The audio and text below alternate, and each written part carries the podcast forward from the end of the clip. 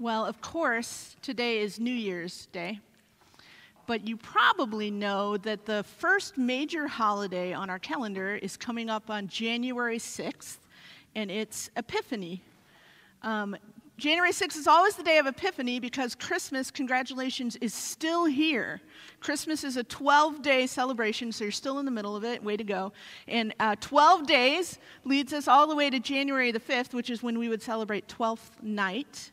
And here you go, fun fact for all of you. Um, technically, you're supposed to take your Christmas decorations down on 12th night. But the ancient church realized that that may be hard for some people.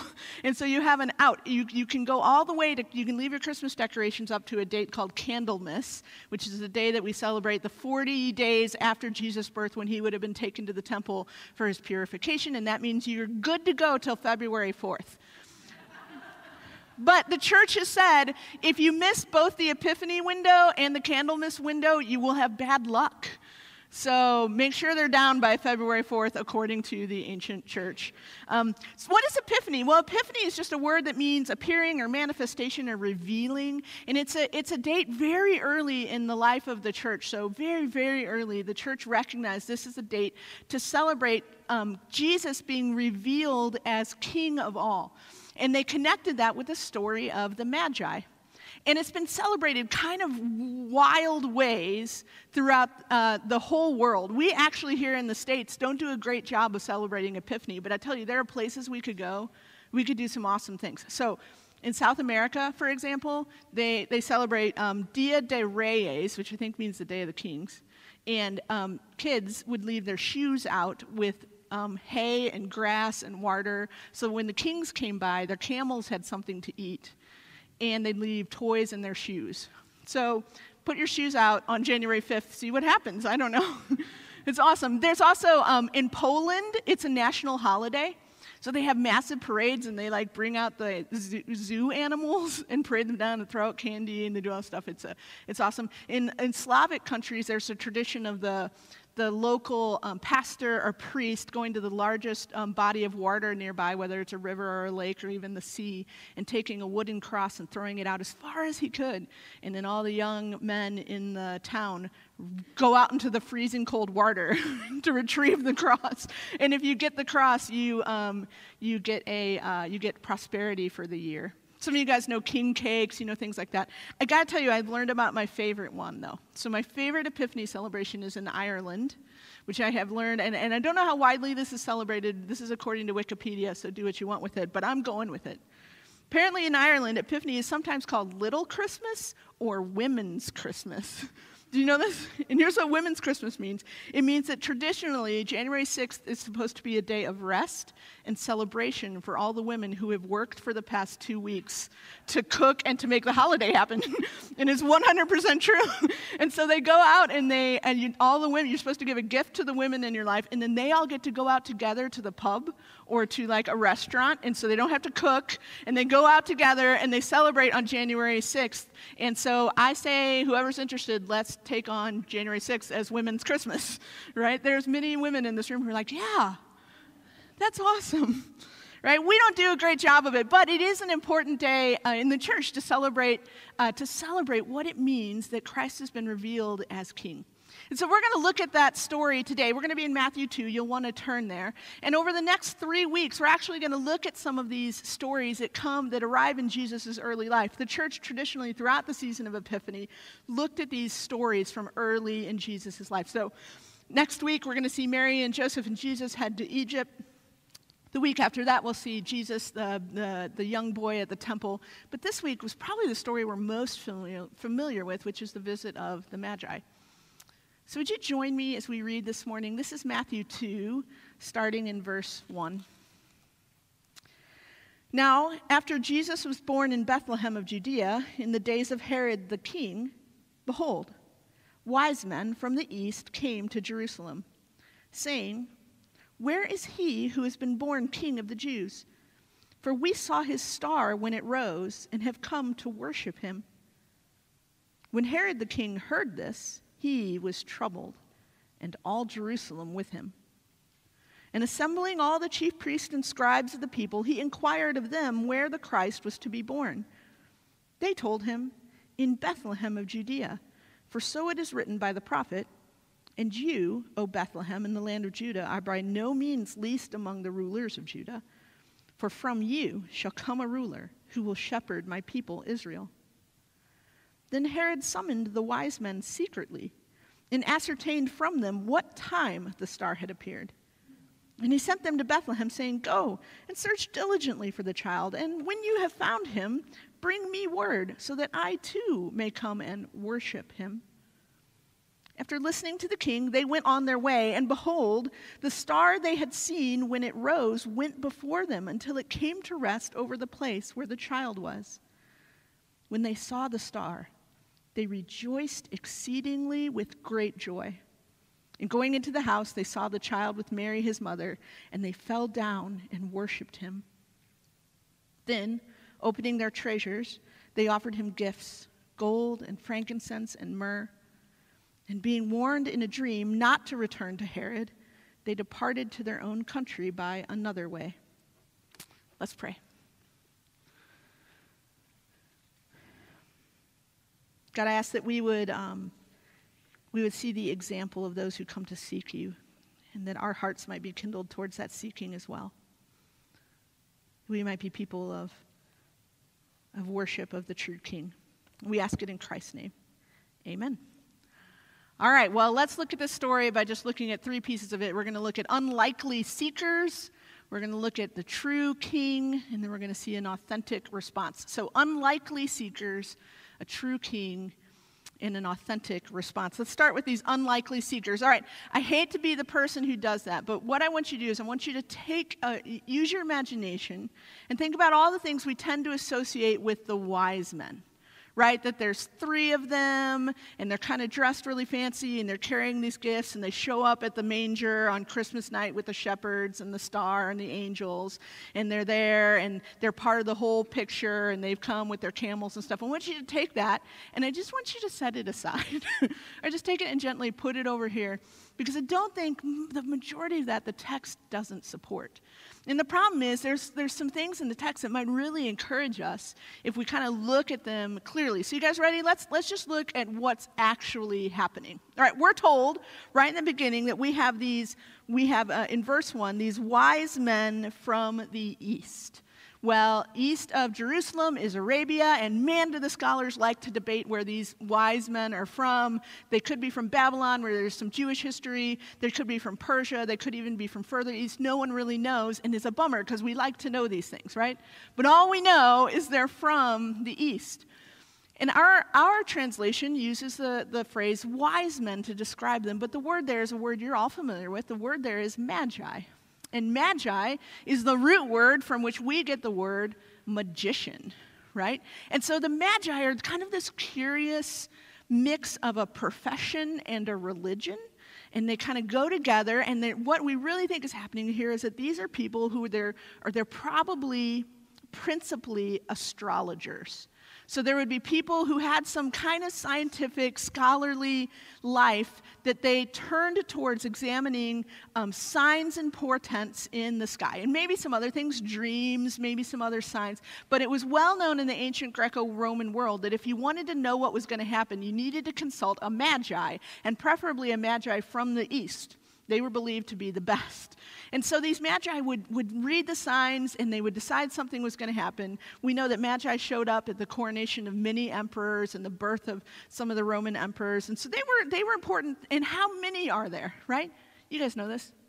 No idea, right? Tradition had decided there were three because there's three gifts given, but there could be as many as, as we could imagine, or there could be just two, who knows, right? But we know that it's plural. And these astrologers, these, these wise men, these diviners, these seekers of truth, have discerned in the sky something that's telling them what? Did you notice? It's telling them that a king of the Jews has been born. And this is the part of the story that I wish didn't get kind of clouded with our nativity scenes and the way that we tend to act out the story. This is the part because they don't follow the star to Bethlehem on Christmas night. They don't do it. What do they do? They go to Jerusalem. Because all they know at this point is that a king has been born that is going to be king of the Jews. And so they go exactly where any of us would go. If we heard that there was a new king in a kingdom, we would go to the capital of that kingdom. They don't go straight to the manger, and the, the star does not lead them there. This is an important point. It's important for us to know that Jerusalem is the first stop that they make because they gain an important piece of information in Jer- Jerusalem. Right? What do they gain? They gain the location of Bethlehem. The star didn't lead them to Bethlehem, the scriptures led them to Bethlehem. And this is critical. This is really important, right? The star didn't lead them to Bethlehem, the scriptures led them to Bethlehem. They would have just been wandering around Judea until they learned that the scriptures said in Micah 5 that Bethlehem was where the ruler would come from. So they see a star and they tell everyone in Jerusalem that they've come to worship a newborn king. This is the other thing. They don't go straight to Herod, right? Did you notice? They just kind of enter the city, right? And they start asking around. Can't you imagine what this was like? Right here comes whatever, however many you want to imagine in your head. Imagine these fancy foreigners from the east. They come into the city and they start asking around, saying, "Hey, where's the baby?" right? We want to worship him. We heard there's a king. And can't you just imagine people are like, "Uh oh." like, what do you mean? We don't know what you're talking about. And word filters to Herod. More on that in a second. So let's talk about what's unlikely about the Magi? What's unique about them? Well, they're ethnic outsiders, come to seek, uh, come to seek a king of someone who's not of their nationality. So they're national outsiders. They're also religious and professional outsiders. The Old Testament strictly forbids astrology and divination, of which they are defined by their practice of. They are quintessential outsiders to the promises of God. And yet, they are the ones who have received a sign from him, an invitation from him to come and see the king. I think it's important for us to see them as unlikely seekers because in our story there are likely seekers, right? There are people who should have known better. So remember when Herod gets word that someone's come seeking a king, who does he reach out to? He reaches out to the most qualified people in the whole kingdom. He reaches out to the chief priests and the scribes, the people who know the scripture better than anything else, and he says, Hey, these guys have come to town and they're looking for the newborn king, the Messiah. Where was he supposed to be born? And you don't even get a sense that they hesitate. You don't even get a sense it's a question mark. They're like, oh, well, uh, Bethlehem. That, that's what Micah says.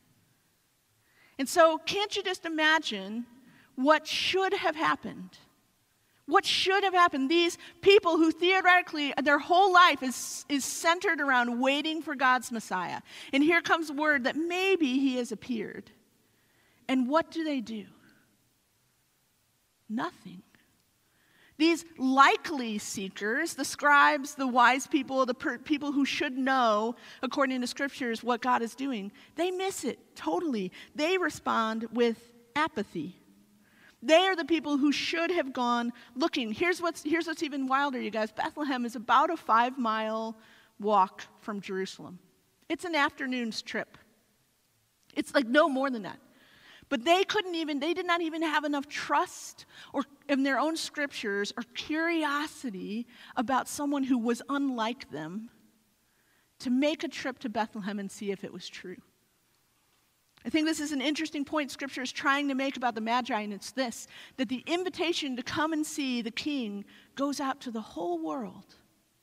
Doesn't matter who you are, it doesn't matter your background, it doesn't matter what your practice. The, the invitation goes out to the whole world. And the question becomes will you receive the invitation and follow? Luckily for us, the Magi did. The Magi represent that important truth that Jesus is the King of the whole world. And so God overcomes the racial and moral and expected boundaries of the day to remind us that God calls precisely those that we tend to think are most unworthy. That the invitation is for them too. The invitation is to meet the true king. The invitation is to meet our true king. So, if those are our unlikely seekers, who is our true king? Well, you know, it's hardly Christmas unless we sing Silent Night, right? And it's the third verse of Silent Night we sing what? Jesus is Lord at thy birth. Good job. Jesus, Lord, at thy birth. It's a, it's a good line in a, in a difficult song, right? Jesus, Lord, at thy birth. So here's what's interesting about that. I want you to think about it. Very uncommon for a baby to be born who is king. Babies are usually born what? Princes.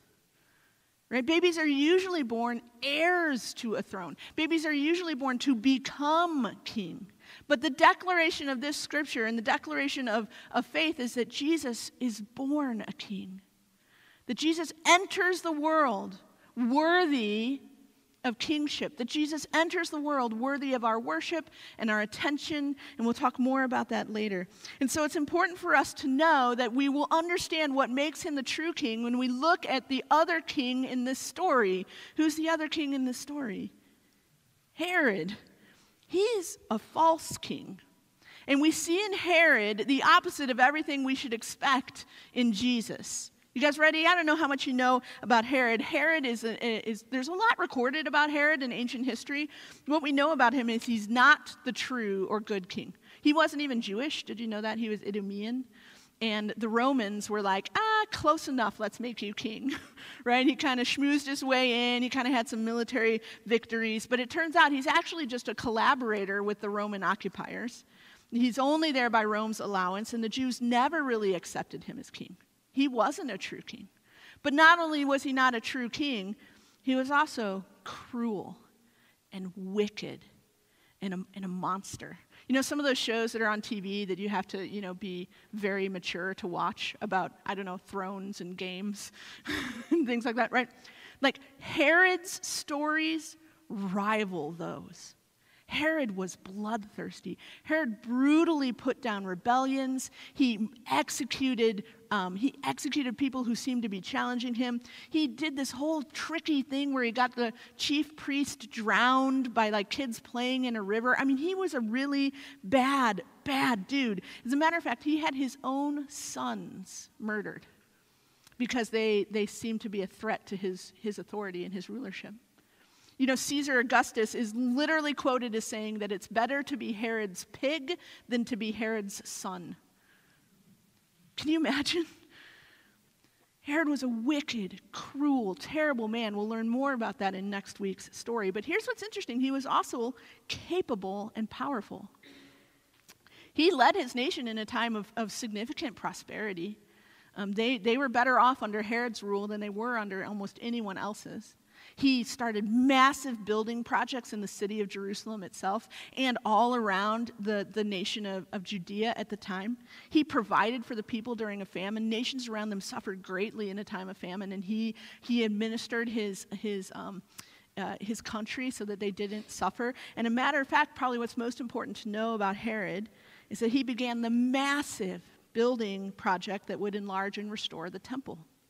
And so the temple that Jesus visited was King Herod's temple. It was the temple that Herod really um, beautified and expanded and enlarged, that almost what was before that was hardly recognizable after Herod's building plan was finished. You know, sometimes rulers can get good things done and be terrible people. And I think it's interesting that Herod is now troubled. Herod is now troubled because word has come that a king might have been born. And what does that mean for his power and control? And then we're told that the whole nation of Israel stirred up, like they're troubled too. Because this false king's power, this false king, is about to be challenged by something that he doesn't even know what is there. And can't you just imagine the hunger those people would have had for a true king, a righteous king, a good king? Herod clearly wasn't it. And that which seems powerful to us, whether it's political power or financial power or cultural power, frequently is the king we accept, but it's not the king we desire. You know, there was a need for the true king among his people, there was a hunger for him. Herod clearly was not a king like David, who was strong and just and righteous, the chosen one. He was not a king like Solomon, who was wise and wealthy and admired by the nations. He was not a king like the promised Messiah who would come to rescue his people, to deliver them from oppression and injustice. Those things were not Herod. And so when we see the story of Epiphany, we feel in ourselves that hunger for the true king, the king who will come in righteousness and justice, whose character will match his ability, who will serve his people, who will rescue his people. And, and can't you just imagine? This is the king they were hoping for. And so what happens is these unlikely seekers are coming near to a true king? Well, we have an authentic response, an authentic response. Look back down at verse 10 and see what their authentic response is. First, it says that when they saw the star, they rejoiced exceedingly with great joy, right? And you're like, that's redundant, right? They rejoiced exceedingly with great joy. Um, it's hard for us to translate that because it's such a strong statement. It's like a yippee, woohoo, like so excited. Did any of you guys watch the celebrations of the World Cup? Right? Like, so these guys would score a goal, right? And then you would just like bedlam, right? Not just like on the field, they'd have some specific celebration and some craziness. They'd be jumping up and down and screaming and chilling. And then the, the camera would go to the stands, and people are losing their minds in the stands, right? They're super excited, right? This is the picture that we should have of the Magi in this moment. They're not quiet standing at your nativity scene holding their gift, they're rejoicing exceedingly with great joy. They are so excited. But why are they excited? They have not even laid eyes on Jesus yet. Did you notice? They haven't even entered the home where Jesus is. All that has happened is somehow they've gotten to Bethlehem and the star has appeared again, whatever that is, we have no idea. The star has appeared again and it's led them to the house. And before they've even entered their house, they begin to rejoice. Why? Because their efforts to seek the king have produced results. Their diligence their faithfulness. Can't you imagine how difficult their journey had been? That which they were seeking had been found. They haven't even laid eyes on it, but they're standing right outside and they can, they can taste it. It's right there. They didn't know all the answers yet, but they know they have found the king. They didn't know all the answers yet, but they knew they had found the king. And because they had found the king, their first reaction is to jump up and down and scream and shout and rejoice exceedingly with great joy. Do you ever wonder how we know this detail? I mean, can't you imagine Matthew's talking to people in Bethlehem a couple decades later, and they're like, "What was it like when, when the when the Magi came to town?" They're like, "Oh my gosh, they went crazy. they were cheering and shouting. They were so excited. Can't you just imagine what it was like?" And then now imagine you're Mary, and there's a knock at your door. Right? This is probably months after Jesus' birth. Sorry to crush another another idea. It could even been have been up to, to 18 months, so there's probably closer between six months and a year. Um, the Magi now arrive in Bethlehem, and so they, they're not at a stable anymore. They're not in a manger. They're in a house, probably staying with relatives. And can't you just imagine that knock at the door? You guys know that feeling that we have when there's a knock at our door and we aren't expecting anyone? like, now imagine you, you've heard ridiculous, exceeding joy outside, and there's a knock at your door, and you're like, oh no what's about to happen. Can't you imagine the door creaks open and they're standing and looking at you are wise men from the east who are so happy. I mean, I just try to imagine what that was like for Mary and Joseph as this door opens. So they've rejoiced exceedingly, but now they enter the house. And look back down at verse 11. It says, And going into the house, they saw the child with Mary, his mother, and they fell down and worshiped him. So now these these magi, these diviners, these very important people have entered your house and they see your baby, and what is their reaction?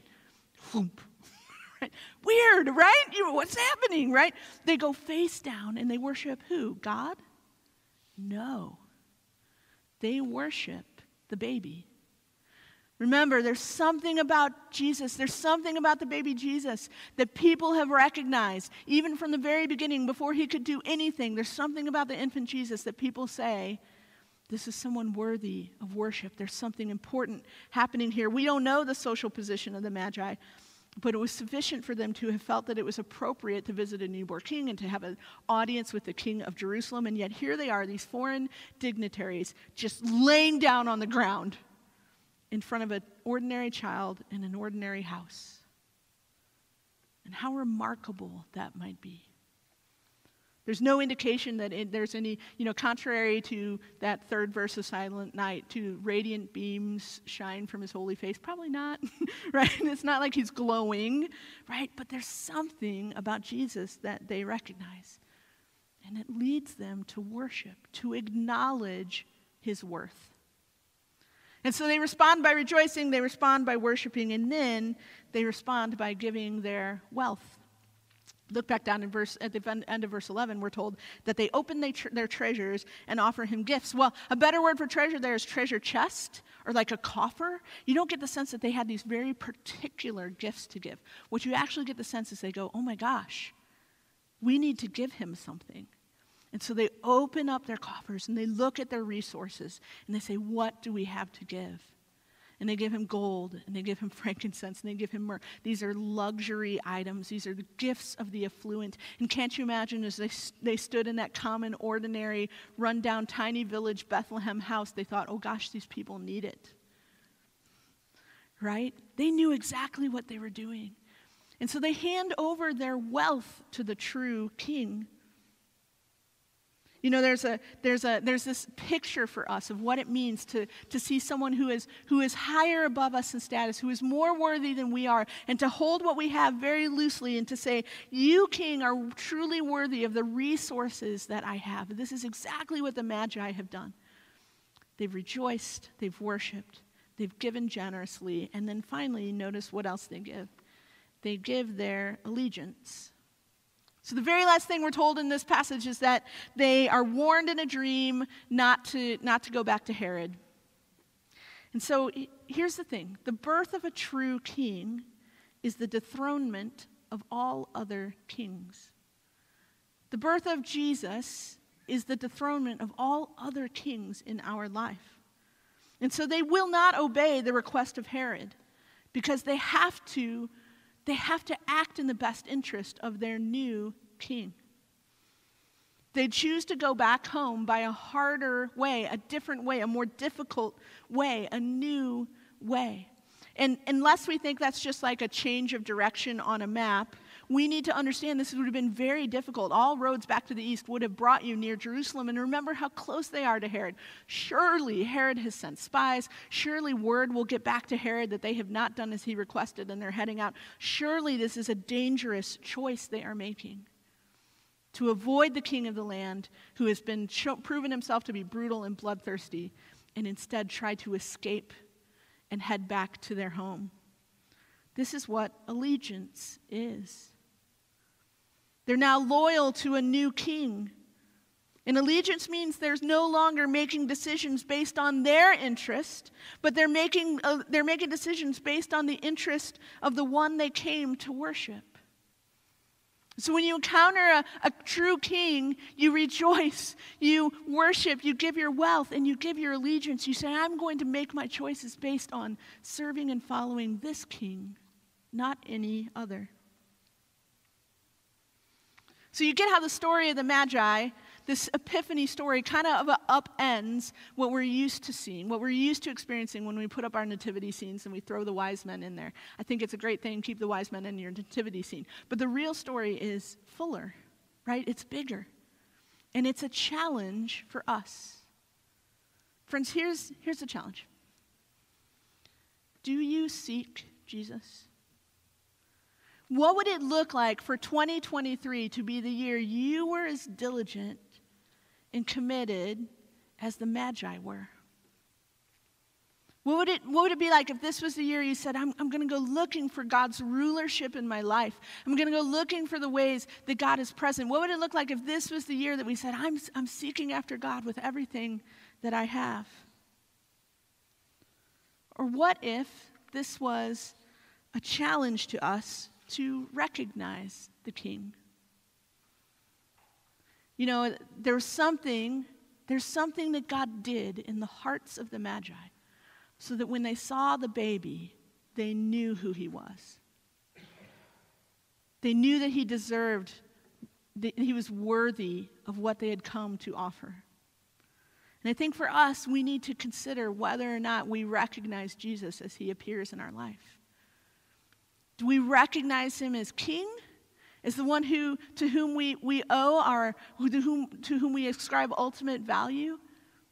Or do we just recognize him as a convenient part of life, a nice piece of our well rounded existence? Like the Magi, will we be those who recognize the King?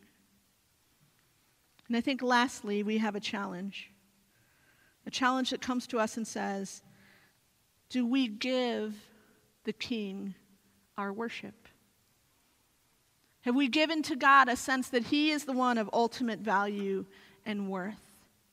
Do we give to God the time that it takes to acknowledge who He is, the lifestyle that, that, that reflects that we know His worth and His value, and that He's, he's worthy of all the, the praise that we can offer Him?